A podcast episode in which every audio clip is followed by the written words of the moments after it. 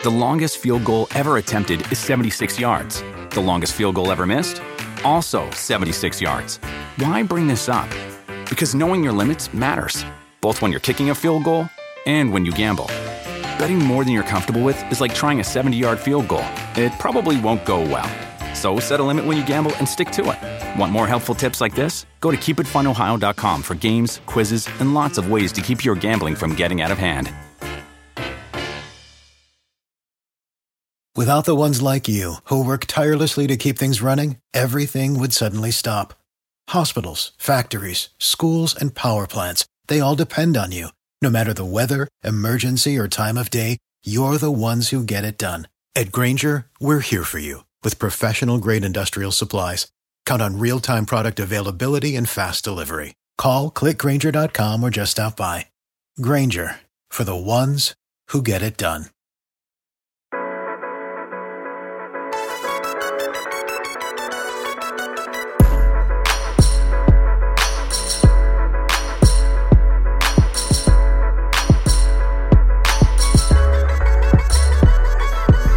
Hello, everybody. Welcome to the RotoWorld Football Show. I am Patrick Daugherty, joined today by Denny Carter, where we will be talking. I really need to change that wording. I always say where we will be talking, and I can barely say it because it's a huge mouthful. I think it works Con- conversationally.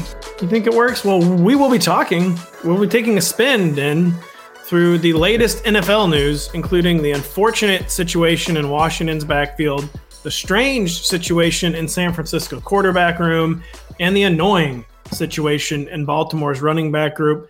We will also discuss the players we are leaving every draft with and some picks that might work in any scoring format via a three week old article from Denny that we forgot to talk about. When's it from? it's uh, it's from March. Okay, good. All right, it's that'll still be very evergreen and timely. But first, Denny, you've got a, a bug in your bonnet, uh, yeah. that, a bee in your bonnet about the way a certain highlight was interpreted over the weekend, and I want I want you to share your thoughts. All right, so you know if you're chronically online, uh, like uh, like us, like me, uh, then you w- will have seen the preseason highlight of Tua throwing a deep downfield throw and completing it to Tyreek Hill for a 50, Awful play. Awful 53 yard gain. This was greeted almost unanimously with negativity. People saw this 53 yard completion and said, "Hey, look, that's bad. 53 yard completion. It's not good."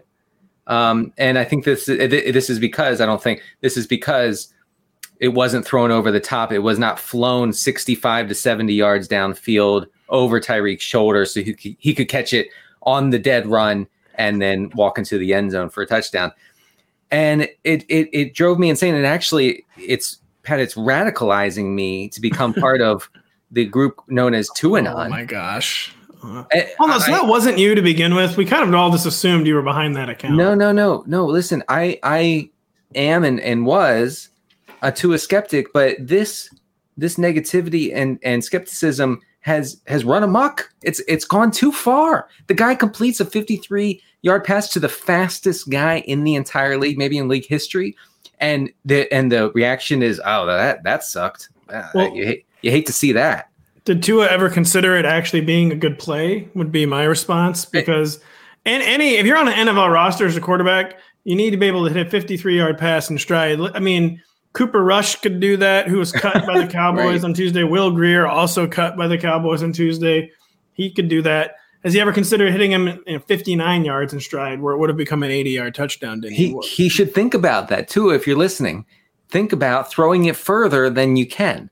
Uh, people have gotten spoiled. So my, my, my point is people have gotten spoiled uh, because they've seen Josh Allen, because they've seen Mahomes and, and uh, Herbert.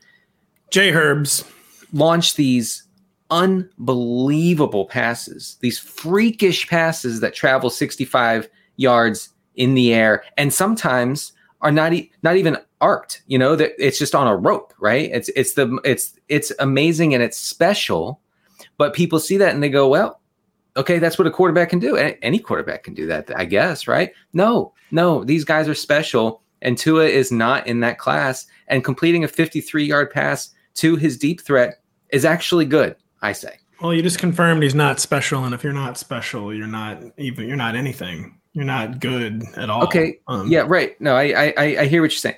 So you know the the criticism of Tua, um, Tom Brady, uh, his arm has really strengthened over the past five years somehow. Regeneron. Yes. Uh, he he could not complete the passes that are required uh, for Tyreek Hill to catch it in stride downfield. He couldn't do it. Okay, he cannot do it right now, and yet, and yet, he is universally considered uh, very good. And very curious. Very and curious. that's curious to me. The fact that, that Tom Brady can get away with it, but but if if Tua doesn't throw a seventy yard pass in stride to Tyreek Hill, then he's a bust. I, I'm I'm becoming rad. I don't like it. I don't but I I have to I have to take this stance if people will continue to put these unreasonable expectations on Tua.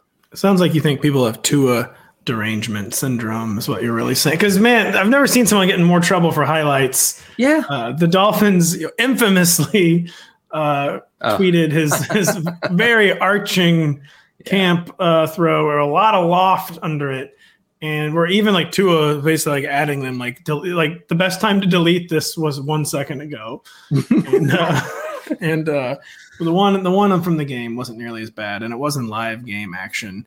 But uh, I unfortunately agree with the haters. It was a bad play. And oh, that's the final word on that. That's the final word. Wow. Oh my God. I, you're going to make me become a TuaNon member. you already, first off, we already know you run the TuaNon count anyway. So please don't pretend like it's not you. All right. And if, if, the listeners don't know what the two two anon count is, you really need to check it out. Uh, it's one of the best accounts going on Twitter. Denny, last week we began the podcast by talking about Antonio Gibson losing ground in the Commanders' backfield. This week we're beginning by discussing the fallout from the crazy story, the shooting of rookie teammate Brian Robinson. Thankfully, Robinson is already out of surgery. He's out of the hospital. The team is saying he could even play this year. So I mean, uh, clearly uh, a humongous setback, but doesn't seem to be like a career derailer for Brian Robinson. Very good news.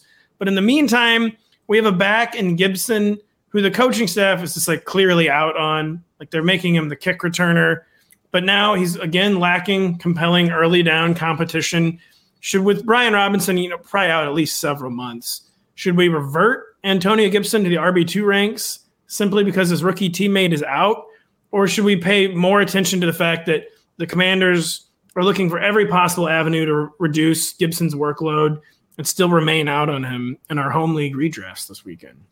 It, it is a, a, tough situation to decipher exactly. I, I know that Brian Robinson was uh, put on the 53 player roster for Washington on Tuesday morning. So he, he, he was not put on the pup list. Well, he uh, couldn't be put on the pup list. He could still be added to injured I reserve after okay. the rosters are finalized. Gotcha. Which I think will probably happen, but I'm actually just guessing and haven't seen anything to that effect. Right. So yeah, I, I think uh, you can draft Antonio Gibson as a short term RB two ish kind of guy. I, I, I don't know uh, if if his ADP will rise all that dramatically, considering a the the the offense in general, the Washington offense. We're not exactly chasing production from that offense, and and b the coach's comments, and then c his performance in training camp in the preseason. He played with the second and third stringers uh, in in parts of the preseason. Really, really discouraging kind of usage that you really don't want to see if you're taking a shot on a guy. I, have seen him go in the eighth round of 12 team leagues, and you know, I think that he's a roster dependent player. We'll talk uh, in a bit about roster independent players. I think Gibson is definitely a roster dependent player. If you are, you know, like I like I do mostly, if you're fading running backs early on, never Gibson, drafted a running back. Gibson makes Gibson makes for I think a reasonable um, target in the in the eighth round. Yeah. So you're not talking about an RB two there though. Then where I've definitely have kept his rank just kind of like in the mid range flex because I just think when a coaching staff is this determined to cur- curtail your workload, they're going to find ways to do it.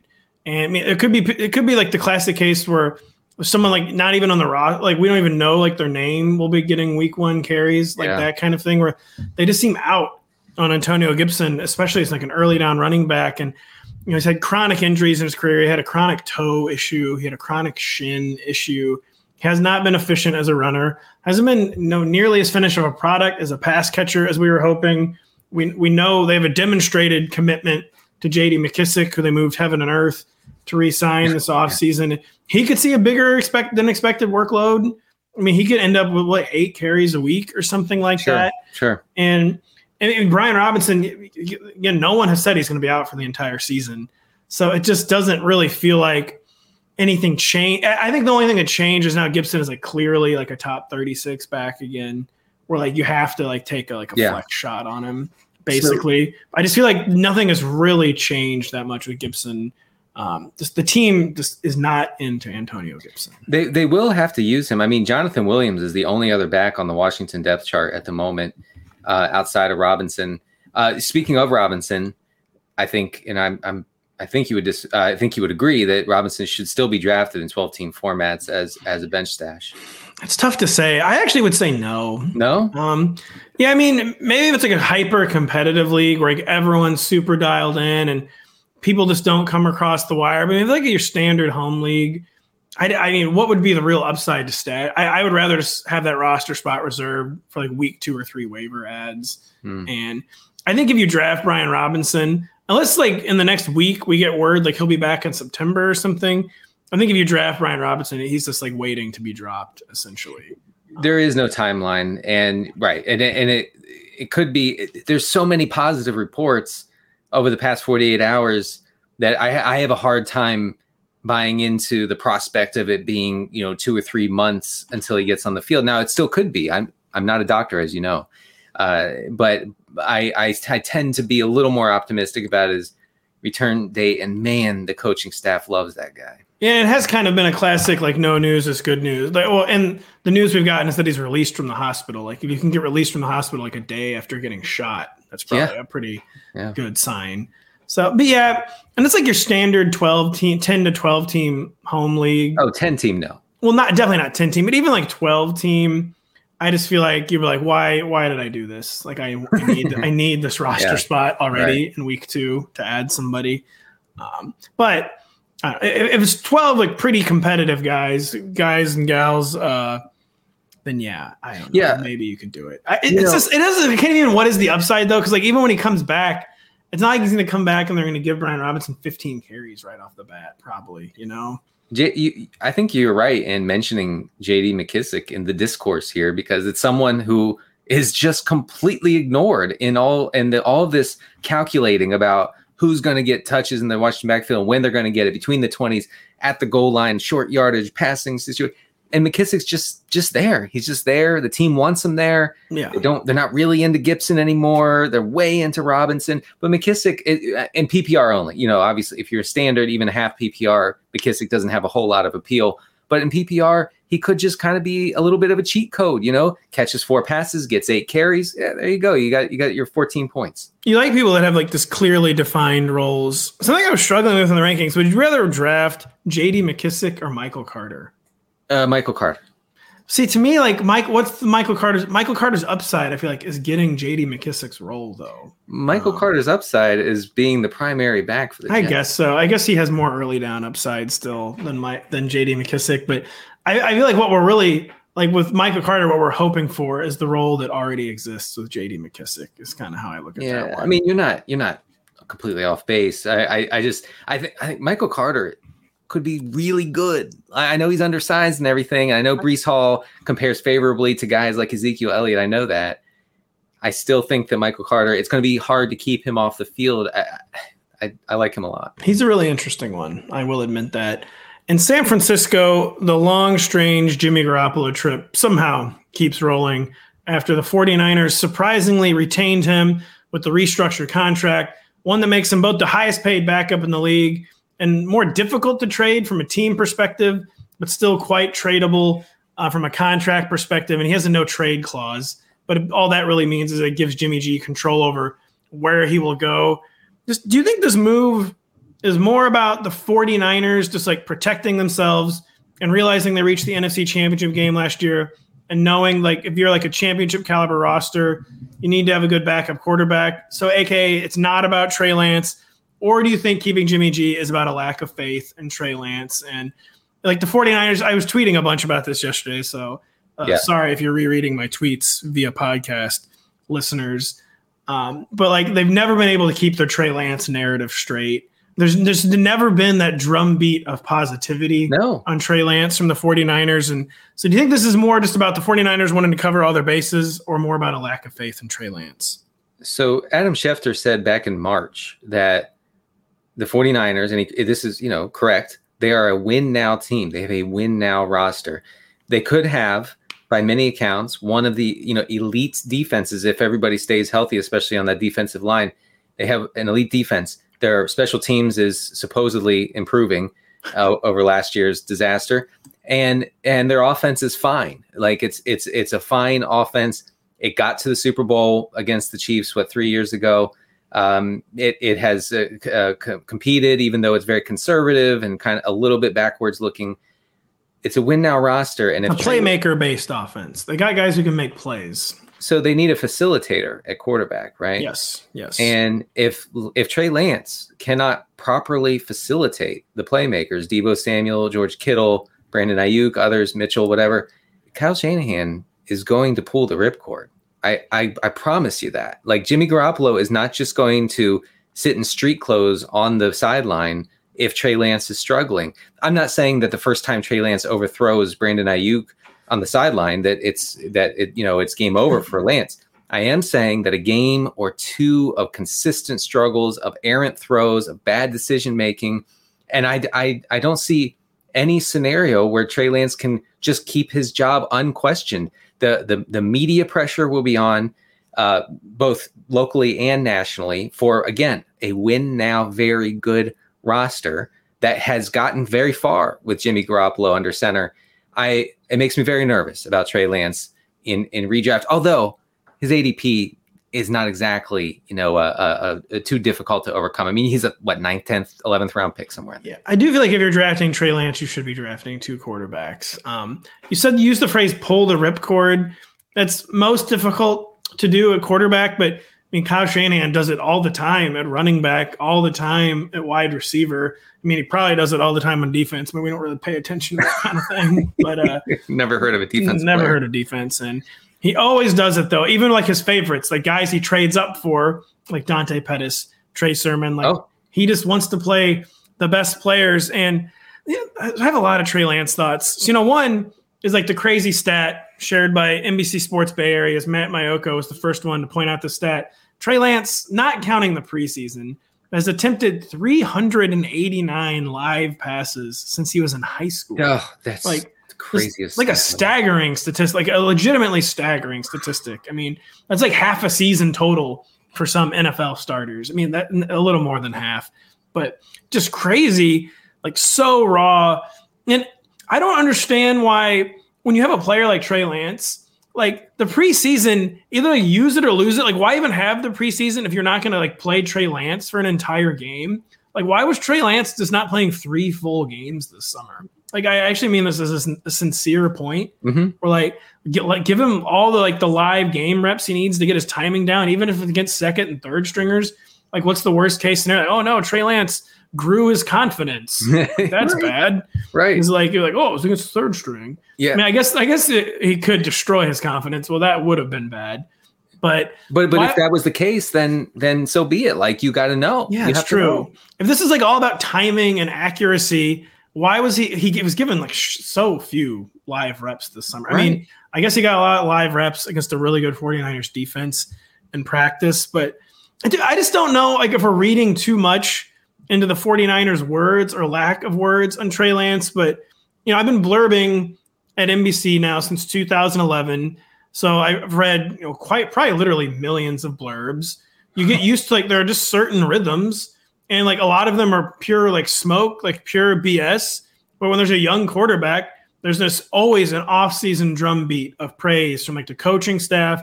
You know, even like the local media always gets in on the game because they ultimately they always like want the guys to succeed and it's just been like totally absent on Trey. It has. It's just to- it, on the record, off the record. It's just been totally absent. Kyle Shanahan went on a podcast uh, like three weeks ago, four weeks ago, and Trey Lance came up, and Kyle Shanahan sort of, sort of started laughing and said, "Man, I'm, I'm looking forward to to not having to deal with the questions this year." And the podcast host said, uh, said, "So why?" why well, I have some questions. he said, "Why did you not um like like hold a presser like announcing Trey Lance as the quarterback?" And Kyle Shanahan, you know, he's flummoxed. He goes, "I didn't know I had to do that." Man, that that's that's to me that's very fishy. That's very fishy. Like it's based. I have a. I tweeted a few weeks ago that it, it, it was half a joke, but only half a joke. Where when when a reporter says, you know, uh, uh, what about Trey Lance? Is he your starter? And Kyle Shanahan's response is, yes, Trey Lance is a quarterback on our roster.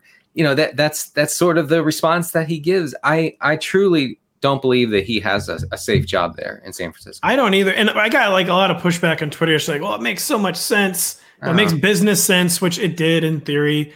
Uh, supposedly he couldn't have been traded, you know, because of his shoulder. Which I mean, there have been rehabbing players traded uh, many yes. times. Body parts heal. I bet there was someone willing to trade for Jimmy Garoppolo.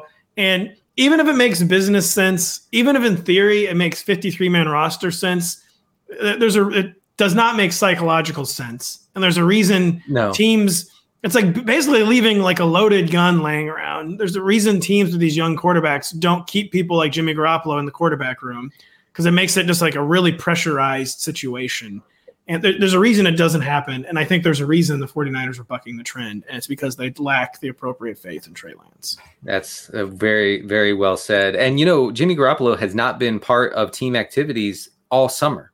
Okay. Like he has no, not. Which again, hence to again, yeah. I don't know why I cut you off, but talk about fishy. Like yeah. they thought he was going to be gone. So, so he he he hasn't participated in any practices, no film study. He hasn't been in the quarterback room. He is completely. He's been part of the team, but not of the team, right? And now now he is. Now it's suddenly he's sitting shoulder to shoulder with Trey Lance watching watching game film. I'm not saying eh, by all accounts the relationship between Lance and Garoppolo is is fine. You know, it's there's there's nothing really. It's not Rodgers and Favre or anything. But it, you know, it, it is it is a situation where I mean the the pressure on Lance ratcheted up by you know 100 times by a factor of 100 with Garoppolo coming back. Yeah, like seriously, like one thousand fold, and it is almost like too, like after they watch the guy play for an entire summer, yes. Trey Lance. There, it's like, uh, yeah, maybe uh, we should actually think twice about this, and we could be disastrously wrong, I guess, because Kyle Shanahan exactly known for uh, following the narrative. So, for I mean, Trey Lance, for, he'll just come out and he'll just be like the best dual threat rookie since like Robert Griffin or something. Yeah, but perhaps, uh, perhaps, and he's not a rookie, excuse me, sophomore. But it's just very, very fishy. Very, very fishy. Uh, we'll be right back after this. The longest field goal ever attempted is 76 yards. The longest field goal ever missed? Also 76 yards. Why bring this up?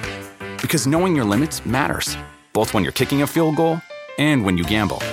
Betting more than you're comfortable with is like trying a 70 yard field goal, it probably won't go well.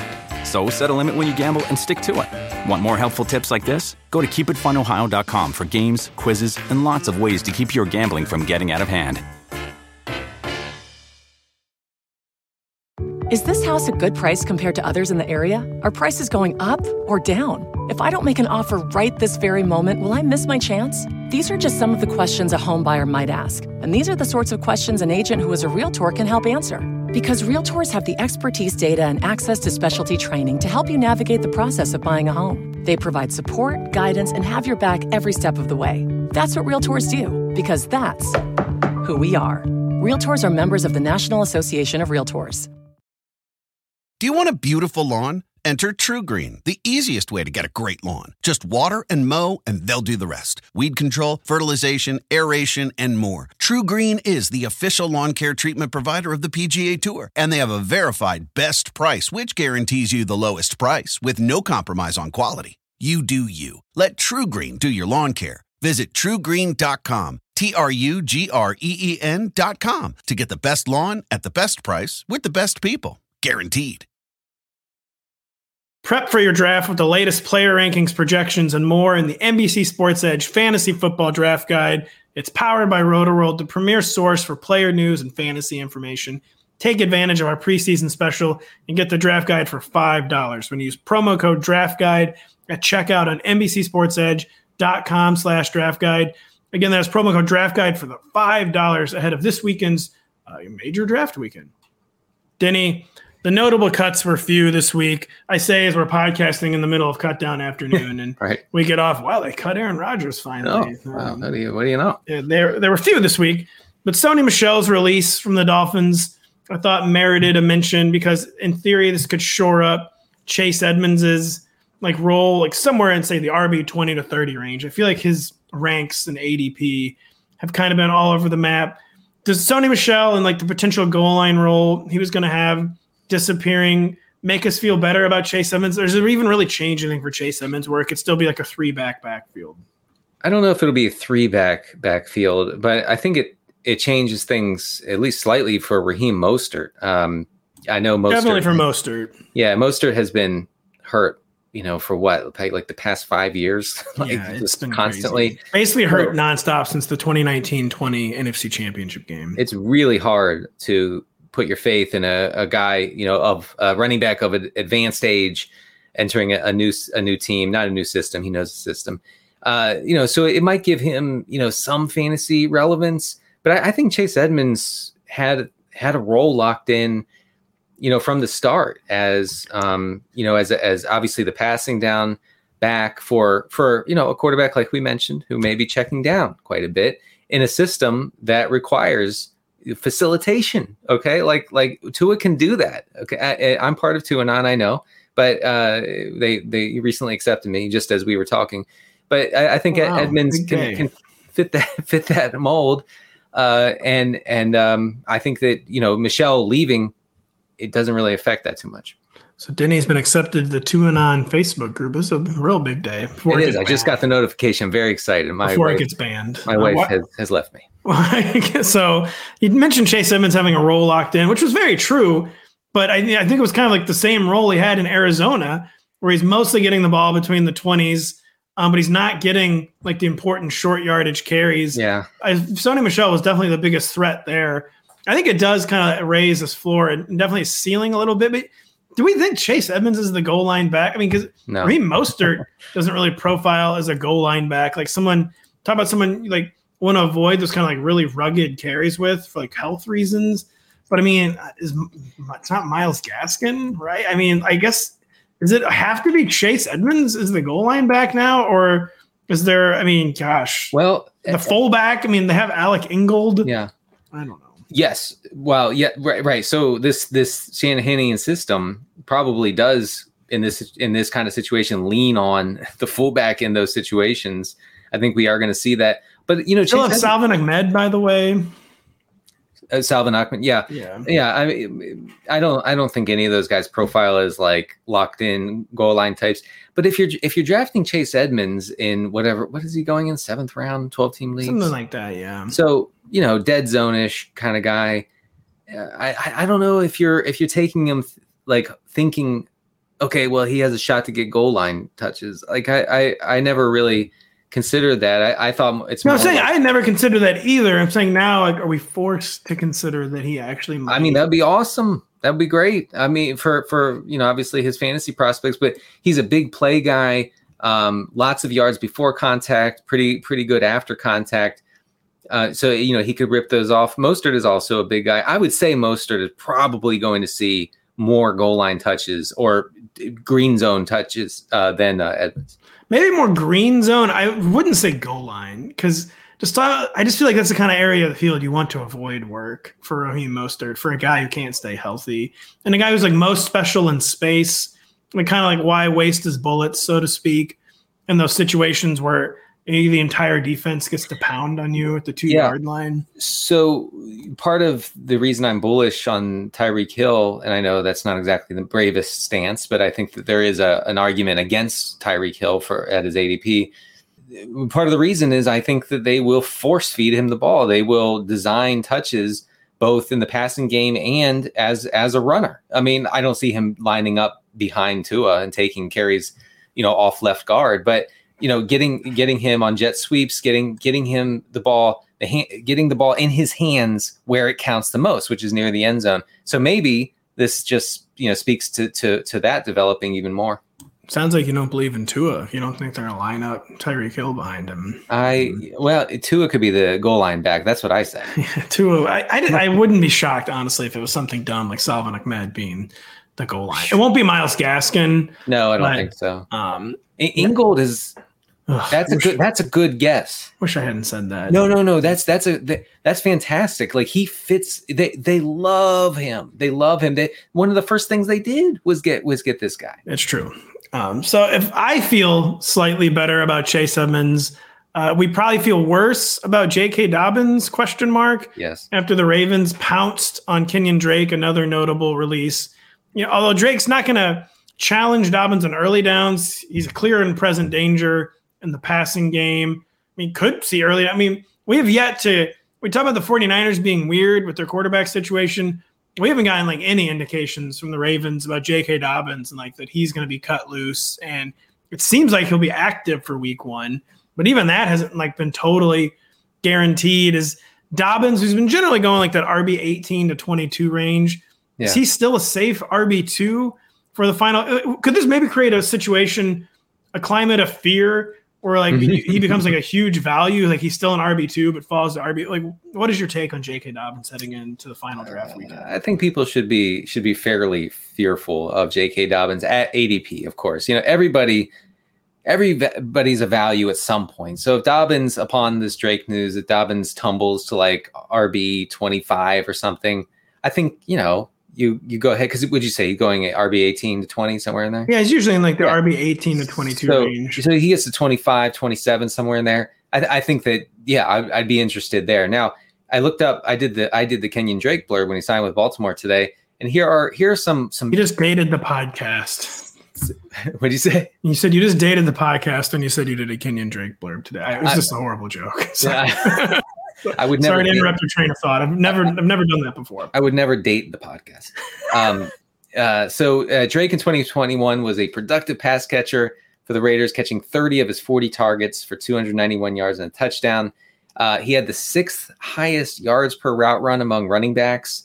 He his two yards before contact per carry ranked 20th among running backs in 2021. In other words, before his ankle injury, he really Kenyon Drake really wasn't bad. Devonta Freeman was a top 12 running back, as Matthew Berry pointed out on a recent fantasy football happy hour. That you can you know, Devonta Freeman was a was an RB one in, in 12 team leagues for a little bit in this Baltimore offense. I think Kenyon Drake can be the same, depending on J.K. Dobbins' availability and health. I will say with Dobbins, kind of what you said with Chase Edmonds, we never really assumed a goal line role for Chase Edmonds. Did we ever really assume a third down role for J.K. Dobbins?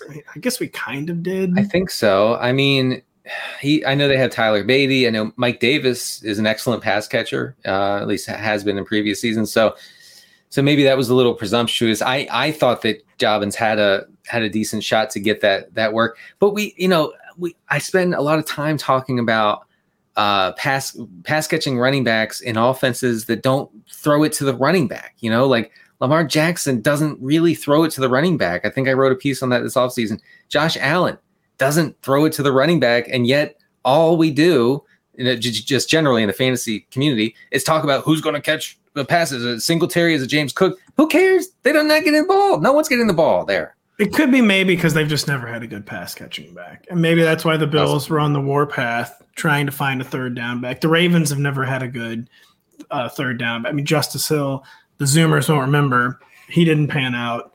Uh, Tyler Badie, the Zoomers probably also won't remember. It doesn't seem like he's panning out. So, so maybe it's just some of that, but yeah, it's also part of the I, Okay, but okay, I'm trying to turn off my analytics brain, turn off my spreadsheet socialism, as Evan Silva would say, and say, and try, try to zoom out and, and just picture, just picture Lamar Jackson you know, on a what is it design screen passes to yeah. coming out of no, no, that's not happening. Like he's taking off, he's taking the easy route. Let's see, I'm the fastest guy in the field. I'm going to sprint for seven yards and a first down. I'll do that.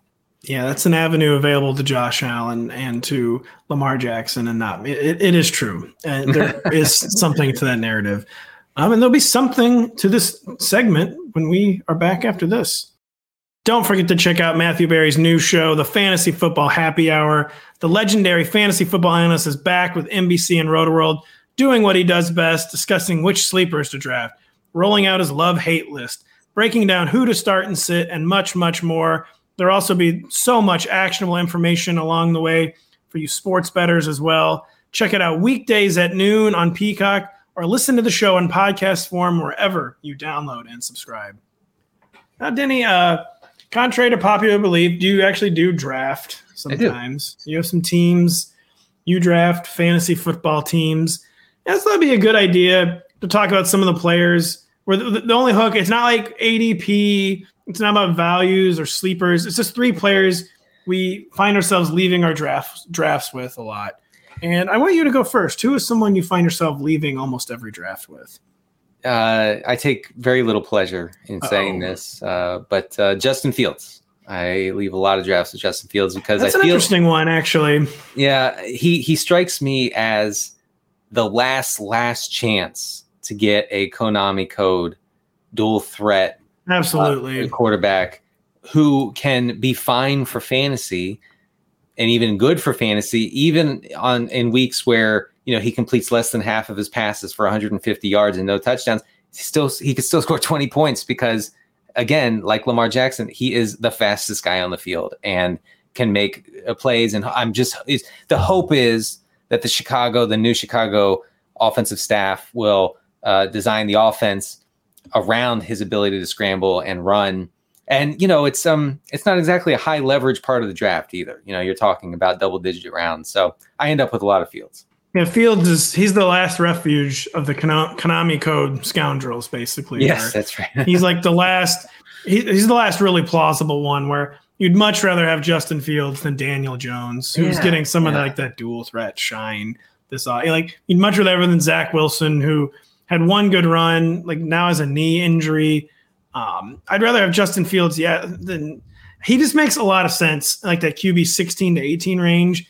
You could make an argument that we should be drafting him instead of Trey Lance, like on that QB one two borderline. Yeah, he had a very good game. Speaking of like playing a lot in the preseason, like building your confidence, he played into the second half on Saturday and had like a massive, maybe it's the very, just the whole first half, and posted a mammoth stat line. Yeah. Justin Fields, like 14 of 16, like 180 yards, three touchdowns. Um, should this be a, and we hope his, his coaching staff is at least no longer actively conspiring against yes, him. Right. And yeah, he's not been getting, I feel like nearly the amount of buzz he should be getting for his skill set. I, I, mean, I, I, think that a thousand yards rushing is within the range of outcomes. Yeah, I don't know about that. And the Chicago and a Chicago offense that will have will they won't have any other choice. I don't see any other choice if they're going to move the ball. It has to be through him. He's their best player by far.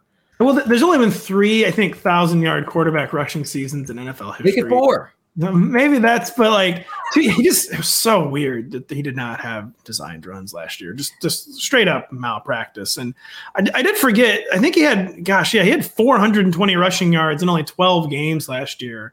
Just so like 800. I mean, I say a thousand's a stretch, but seven to eight hundred actually could be in play. All right. Well, we'll we'll uh, we'll check up on on that stat. Should we be drafting Justin Fields or Trey Lance? Just like straight up. Like forget oh, ADP and all that. Straight. I mean, I'd still straight up. I, yeah, I'd still rather up. have Lance. I mean, yeah, just, I think you have to. He's surrounded by great a great offense. Uh, I I'm I'm way into Lance. Uh, uh, one more thing about Fields. Uh, Sharp Football Analysis uh, has a great strength of schedule measurement, and one and and uh, the Bears have the fourth easiest schedule um, per that analysis. And so I I think I think they will have some soft matchups the Bears defense is not going to be very good, so you could have a like like a high volume of of offensive snaps. I think it could work out for Fields. So Denny, now I have to say a player, and yes. kind of really don't want to because uh, the first it's it's DJ Moore. Um, okay, taking a lot of DJ Moore for I believe the third straight season. Yeah, and I'm not entirely sh- help me construct the case, but yeah. thankfully not usually is my wide receiver one, but like hammering DJ Moore basically is my second wide receiver in like the third round. Maybe in some home leagues he'll even fall like the fourth round. I've just been absolutely hammering him in like the third round is my second wide receiver because it's as sad as it is. I mean, Baker Mayfield is the best quarterback he's ever going to play with. I just think I viewed him as like the next Stefon Diggs for two years now. And I just don't think any of that has gone away. Where he's a guy who can just dominate and compile underneath but also make explosive plays down the field. It's not the target competition is not good. Like Christian McCaffrey, well, it was going to command a million targets if he stays healthy, but I feel like it's like good target competition for DJ Moore because of how much defensive attention Christian McCaffrey will occupy as a pass catcher. Like that frees up space for DJ Moore to operate. And I, I just like it's a much weirder year than normal to a receiver, where I, I don't think receiver is nearly as deep with sure things as it is some years. And he's going in like the Diontae Johnson, Terry McLaurin, Jaylen Waddle, Mike Williams, DK Metcalf zone. And I, I just think he's almost like 1,200 yards in his sleep. DJ Moore, he's not going to keep scoring four touchdowns the rest of his life. And I just love DJ Moore as my wide receiver too. There, yeah. So last year, uh, catching passes from Sam Darnold, who was miserable on every level, and uh, a dead-armed Cam Newton, DJ Moore was 16th among receivers in yards per route run and fifth in targets per route run. I mean, Man, that's has, actually insane. He has proven time and again as a guy who gets open, commands targets, and does a lot with those targets when he gets them. Like efficient and gets open. At his his metrics are off the charts every year. I I I'm with you. I mean, I I, I think those receivers you just listed, DK Metcalf and well, maybe not Sutton, but I I, I do uh, I I do really like Moore, and you know, I would I would describe him as a roster independent sort of sort of pick because he can easily be your, your wide receiver too, and if you go zero RB, he can be your wide receiver three, which is pretty cool. and I, I, just think he's just like a classic making the leap candidate. Still, would anyone really be surprised to be finished as a wide receiver one? No, I wouldn't. Um, so God help me. Yeah. Still all in on DJ Moore. Denny, who are you all in on? Who is the second player you cannot stop drafting? Tyreek Hill. I mentioned Ooh, him boy. a minute ago, and him going after Deebo is curious to me because uh, I, D- Deebo, everything broke right for Deebo last year. I think that if Brandon Aiyuk truly is ascending, like reports say he is, and so here, here's what happened with with Aiyuk. Just real quick, I'm going to get back to Hill in a second. With Aiyuk, C- comes in 2020, has no training camp, has a really good rookie season because of the target volume he gets in the second half with everybody hurt, right? So he thinks, okay, well, this is how you do it. You don't you don't need to prepare. He comes into 2021 not prepared. The coaching staff sees it. He's in the doghouse. He eventually gets back in shape, gets his mind right, gets into the game and and excels once that happens right so now he knows now he knows how to prepare how to be a professional football player so then so so so now i think that he can continue that i think that there's there's there are a lot of scenarios where brandon Aiyuk is the wide receiver one in san francisco and so Deebo's adp i think is really inflated with with the assumption that Aiyuk is not going to be is going to be what he was last year and i don't i don't think that's correct so you have tyreek hill in an offense that is I think is going to jam him targets. Okay. He is still the fastest, to me, most potent force in the entire league. Okay. Like his speed is unstoppable. Um, and I think that Mike McDaniel's a smart coach who's to, who's to say, Hey, he's our best player. He's our best chance to gain yards and score points. Let's get him the ball. I know Jaylen Waddle's there, and I know Jaylen Waddle had a breakout rookie year. I get that, and maybe Waddle can do fine too. I'm not. I'm not discounting that. But man, the fact when you combine the talent of Hill with the fact that he is going to get a ton of touches, I, I just love it. I have like almost too many thoughts because like we're yo-yoing between the 49ers I know, I know, I know. and Dolphins. But so you say now Brandon Aiyuk knows how to be a professional. I will also say now the 49ers coaching staff knows what Deebo Samuel is truly capable of. And like that genie like doesn't go back in the bottle, basically. And like we talk about like the ascending Brandon Aiyuk, he was like like top 10 or 12 almost in yards in the second half of last season. And that still didn't really dent Deebo Samuel. And we now know we could be getting a passing downgrade with Trey Lance. But you talk about a smart coaching staff in Miami. We talk we, we just assume they're smart because they're Shanny disciples. We don't actually know if they're smart or not. Whereas we do know Shanny is smart. And I just can't see Shanny like backing off the Deebo commitment, who just like makes plays in like more ways than almost anyone else in the NFL. So I'm not too worried about Deebo. I mean, Deebo, the reason why tight wide receiver five six could be weird for Deebo is maybe like touchdown regression, and it's maybe like the play volume craters. I don't know if it's more about. I'm not really necessarily worried about Brandon Aiyuk because I understand like the overall efficiency of the offense with Trey Lance potentially being like a really bad passer, and as in Miami, like all that makes sense about Tyreek Hill. But it, the role you're describing is the role that Jaylen Waddle like already totally excelled in. And the role that we know Tyreek Tyreek Hill is better at than anyone in the NFL is being like a downfield streaker. And we just we also, as we discussed earlier in the show, Tua Tagovailoa just isn't Patrick Mahomes with that role. No, and so it's just, not, I kind of understand the Tyreek Hill, Hill MVP is what I'm saying. So I wanted I wanted to touch on the Mahomes factor because obviously that's like the elephant in the room. Like, okay, he's not catching passes from the best quarterback in the NFL. I know people on Twitter would push back on that and say Mahomes is not even a top ten because he hasn't won a Super Bowl in three years, but, uh, but which is which is something. Uh, we already know that Tyreek Hill can excel uh, statistically without Mahomes because he did it with Alex Smith. It's okay, true. with with one of the weakest arm quarterbacks in the in modern NFL history. I I think I I just think the I, sometimes I just try, like I said, I try to turn off the spreadsheet in my mind and say, this guy's really good. I just I just want to I just want to get him wherever I can. It's it's it's a fair fair take, and Tyreek Hill, very very good foot, proven good football player. Like you said, he was not a Mahomes creation. So no, it's gonna be interesting. Mahomes, or excuse me, Tyreek versus Jaylen Waddle. I feel like will be kind of an interesting fantasy debate as the season goes on, and definitely Deebo because talk about talk about season. Yeah, that does not seem repeatable but I do just think he's like a special player. But gosh, just so many different variables for the 49ers. Who's your second player? Second player, Denny, is Rhamondre Stevenson. Oh, and um, I don't know, is like, is this is this me getting hype beasted? Is this me just like only reading summer headlines?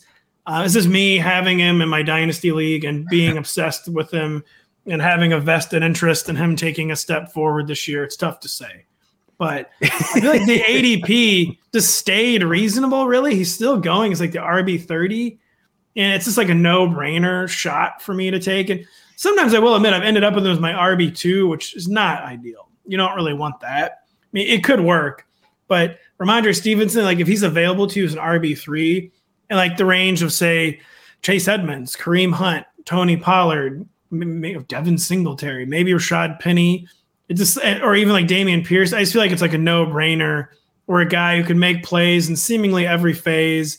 You know, the the Patriots were supposedly going to involve Ty Montgomery. Now he's got a major ankle injury, and just uh, Stevenson's ADP stayed more reasonable than I was expecting, and I just cannot stop taking him as my RB three, and sometimes even my RB two.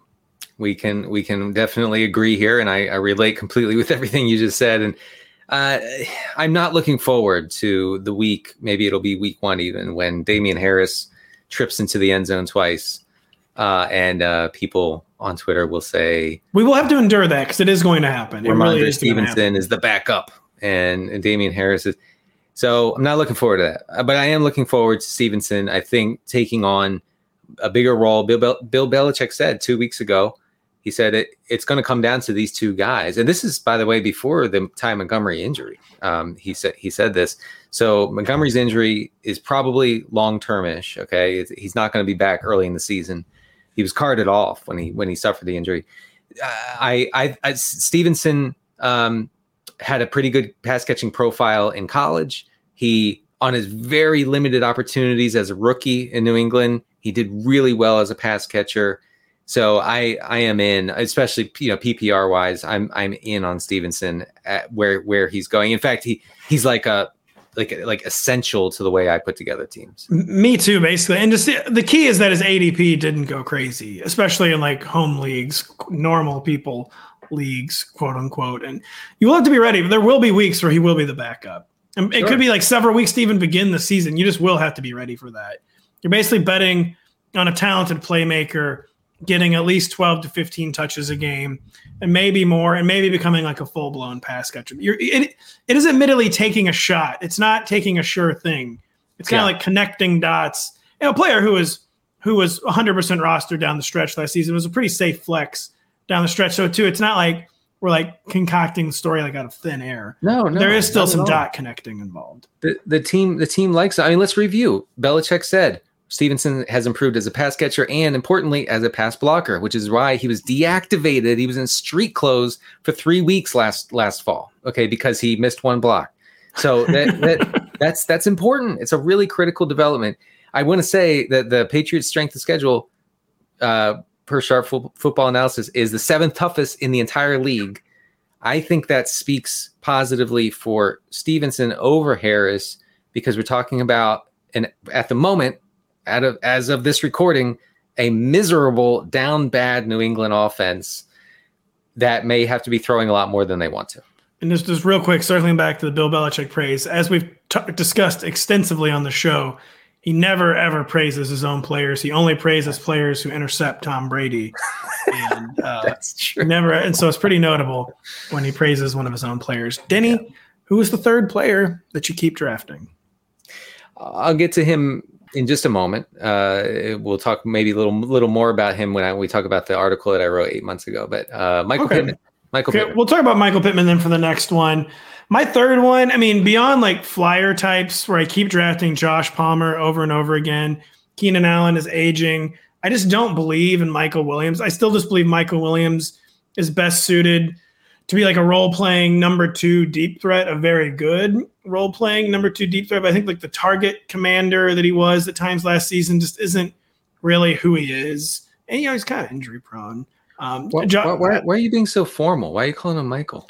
oh, Michael Williams. I you know I, I you know I like word based humor or I think it's funny like say someone's full name. I don't even know if his if his real name is Michael. I think No, it's just Michael. It's Michael. But I'm gonna get in a lot of trouble for fading Michael Williams. By the way, Stop saying Michael Williams.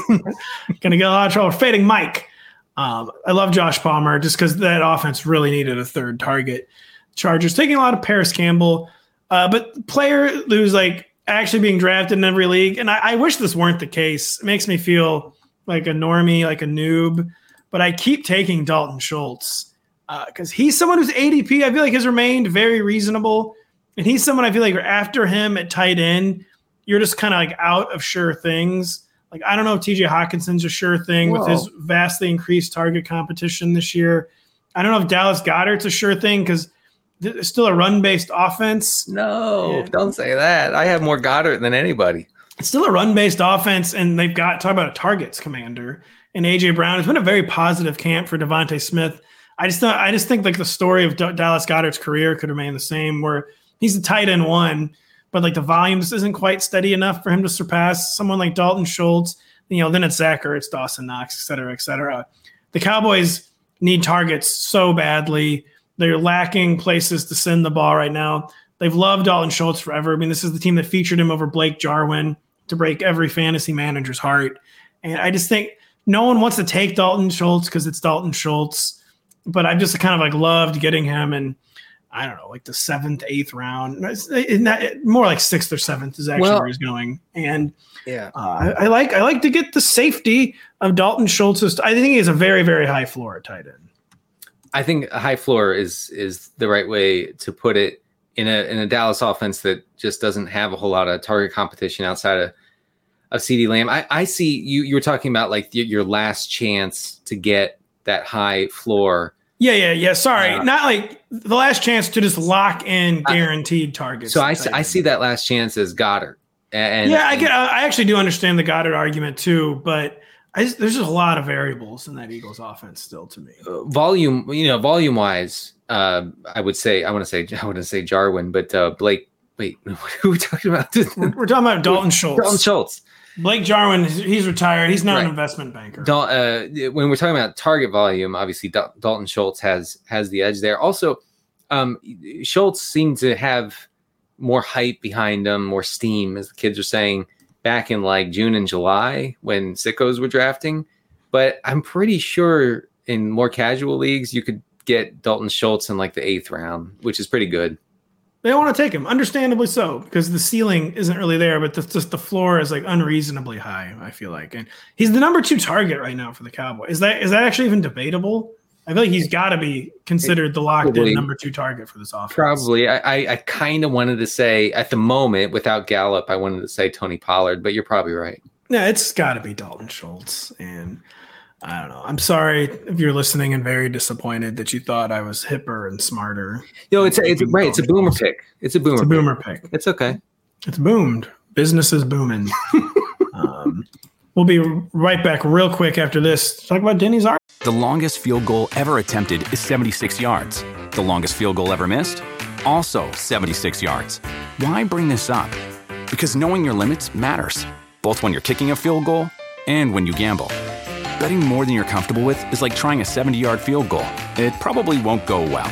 So set a limit when you gamble and stick to it. Want more helpful tips like this? Go to keepitfunohio.com for games, quizzes, and lots of ways to keep your gambling from getting out of hand. It's one thing falling in love with a house, picturing yourself moving in and calling it home, and quite another navigating the world of price negotiating, mortgage lenders, and finding the budget that works best for you. An agent who's a realtor can make understanding that world easier. Realtors have the expertise, access to proprietary data, and tools to help you get from imagining living somewhere to actually doing it. That's the kind of help we can provide. Because that's who we are. Realtors are members of the National Association of Realtors. Do you want a beautiful lawn? Enter TruGreen, the easiest way to get a great lawn. Just water and mow, and they'll do the rest. Weed control, fertilization, aeration, and more. TruGreen is the official lawn care treatment provider of the PGA Tour, and they have a verified best price, which guarantees you the lowest price with no compromise on quality. You do you. Let TruGreen do your lawn care. Visit trugreen.com, T R U G R E E N.com to get the best lawn at the best price with the best people. Guaranteed. Just a reminder if you don't have the NBC Sports Predictor app, go download it now. The contests are free and easy to play, and you have a shot to win thousands by predicting what will happen in Major League Baseball, on the NASCAR circuit, in the Premier League, and much more. And our Sunday night football contest, Sunday night 7, will return for the start of the NFL season. Download the app today for your chance to win big. See, Denny, we, would spend so much time talking about zero RB, hero RB, certain kind of builds, certain kind of leagues you did an article recently on players who work in just every format, every kind of build. Mm-hmm. We won't go through all five. Let's do two or three players from your article that you just think fit yeah. every build for fantasy managers who will be drafting this weekend. So I, I, know this upsets folks who say just draft the best players, uh, which I that's what actually, I do. I actually I don't I don't think that that's a viable strategy. I think that uh, you need to have some some way of concocting a a, a, a, draft that takes advantage of your league settings and and your roster requirements and everything. So we'll start it off with uh, Michael Pittman. I think Pittman, as I outlined in the in the piece, you can find on NBCSportsEdge.com. Michael Pittman fits a zero RB build uh, or a hero RB build as a wide receiver two or three. Uh, I mean, it's a you know embarrassment of riches if you can get him as your wide receiver three, honestly. And I think that he suffices as perhaps even a wide receiver one for a heavy running back build for a team that takes running back in two or three uh, with the first two or three picks in the draft. And I say that because I, I, I truly believe the, the the Colts offense will be, and I'm obviously not the only one, but I'm ba- I'm basing this on on the fact that I think the Colts offense will be much more balanced, much more you know may, maybe even leaning toward the pass this year um, because they're they have an upgrade at quarterback. Because Frank Reich's comments over the past two or three weeks, where he says we don't want to do the ground and pound thing, we want to attack through the air. They have a super soft schedule. I, everything and and and Matt Ryan has a history of peppering his number one target with uh with with targets except for touchdowns except but uh, you know what i'm not i'm not i can't worry about touchdowns I cannot i cannot uh and and and pittman pittman was fine last year like um, you know, yards per route run and, and uh, targets per route run, things of that nature. They were good. They were good. They're not great, but good catching passes from Carson freaking Wentz. So I, I, I do really like him no matter how you build your team. And he's got a reputation as a man coverage beater, like a guy who can kind of just like excel no matter what the looks are against him. And Matt Ryan, the touchdowns thing has always been weird. It's like kind of real, but he's supported I mean, five or six legitimate wide receiver ones over the past 10 to 12 years. Like going back to Roddy White on through Calvin Ridley, Like he he he peppers his best players with targets, and far and away his best receiver is Michael Pittman. He already basically broke out last year, even yeah. with Carson Wentz. He's like 95% of the way there. And I, I very much agree. Matt Ryan's going to take him the final 5% and probably someone who should be in the top 12 at wide receiver. He's been right on that borderline. Some some drafts you will see him go in the top 12 right. receivers. But sometimes I find myself deciding between DJ Moore and Michael Pittman and I've been I've been doing a lot of both, just to be honest. And I, Michael okay. Pittman, I, I have on a lot a lot of teams, and totally it's, agree with the take. It's like the meme. Why why not both? Why not uh, both? And I, think I think that works. And then uh, just the second guy, I, I outlined five players here, but the second guy I want to talk about is Courtland Sutton, who I think for the, for similar reasons can fit any ros any kind of roster. Uh, if you go wide receiver heavy, he can be your wide receiver three, which again I think is is kind of great, kind of ridiculous. Uh, but he, I think he also has not only the floor but the upside in what should be kind of a a Denver offense based on like think of it like threes and layups, right? Like like big downfield bombs and then, like, Russell Wilson. li- little little check downs, and that's the way that the the the Russ cooking offense worked for a while in Seattle before it didn't work. And I know so we caught we, the stove on fire. We discussed that ad nauseum. So if you want to listen to that, you can go find that podcast. But uh, you know, and and Sutton, Denny doesn't even think Russell Wilson's good, but continue. I, hey, you know, let's let's relax on that a little bit. But uh, uh, he's uh, he's fine. He's a fine quarterback. Uh, uh, Courtland Sutton, by all accounts, is the number one, unquestioned number one target. In fact, there was a, a, a beat reporter for Denver who said he's not sure Jerry Jeudy is the second wide receiver in that offense at the moment. Even uh, now, this was after now. Tim Patrick. Oh my even gosh! Now, so I'm going in on on Courtland Sutton, and and and the any way I build my team, I think that that he he fits perfectly, and uh, uh, uh and uh, you know he does. There are other receivers around him who could also fit, but like if it's Mike Williams or I should say Michael Williams or Courtland Sutton, it for me it's not a choice. It's just Sutton. Uh, man, Jerry Jeudy does not know how to win friends and influence people. He's um he's down bad. He's I think it's just an utterly farcical. I mean, uh, we've gotten way too people so badly just want to apply the DK Metcalf, um, Tyler Lockett, you know, outlook to these Broncos. But Jerry Jeudy to me is a very Tyler Lockett type player, where he plays in the slot but can also make huge plays down the field. And I, I just find it farce. I, maybe he's just not good. I don't know but I found the summer narrative. I'm just totally fading the summer narrative on Jerry Jeudy. Um, but yeah, five players who fit any fantasy football roster construction is on NBC Sports Edge, powered by Roto World. It's an extremely good article. You talk about Cam Akers in there as well. Um, just yeah, go read it. Um, and Dallas Goedert apparently. I forgot about that. That's right. But uh, Akers, the Akers injury has kind of thrown a wrench in that. But still, nevertheless. Nevertheless, go check it out. Check out everything on the site. We're going to have all the week's cuts up. We're going to have all the latest news up ahead of your fantasy football drafts this weekend. Just going to be a big, big week over at Rotoworld. So go check it out. Check out our podcast on Thursday with Mr. Matt Strout. Thanks for listening today. For Denny, I am Pat. We will catch you later this week. The longest field goal ever attempted is 76 yards. The longest field goal ever missed? Also 76 yards. Why bring this up? Because knowing your limits matters, both when you're kicking a field goal and when you gamble. Betting more than you're comfortable with is like trying a 70 yard field goal. It probably won't go well. So set a limit when you gamble and stick to it. Want more helpful tips like this? Go to keepitfunohio.com for games, quizzes, and lots of ways to keep your gambling from getting out of hand. It's one thing falling in love with a house, picturing yourself moving in and calling it home, and quite another navigating the world of price negotiating mortgage lenders, and finding the budget that works best for you. An agent who's a Realtor can make understanding that world easier. Realtors have the expertise, access to proprietary data, and tools to help you get from imagining living somewhere to actually doing it. That's the kind of help we can provide. Because that's who we are. Realtors are members of the National Association of Realtors.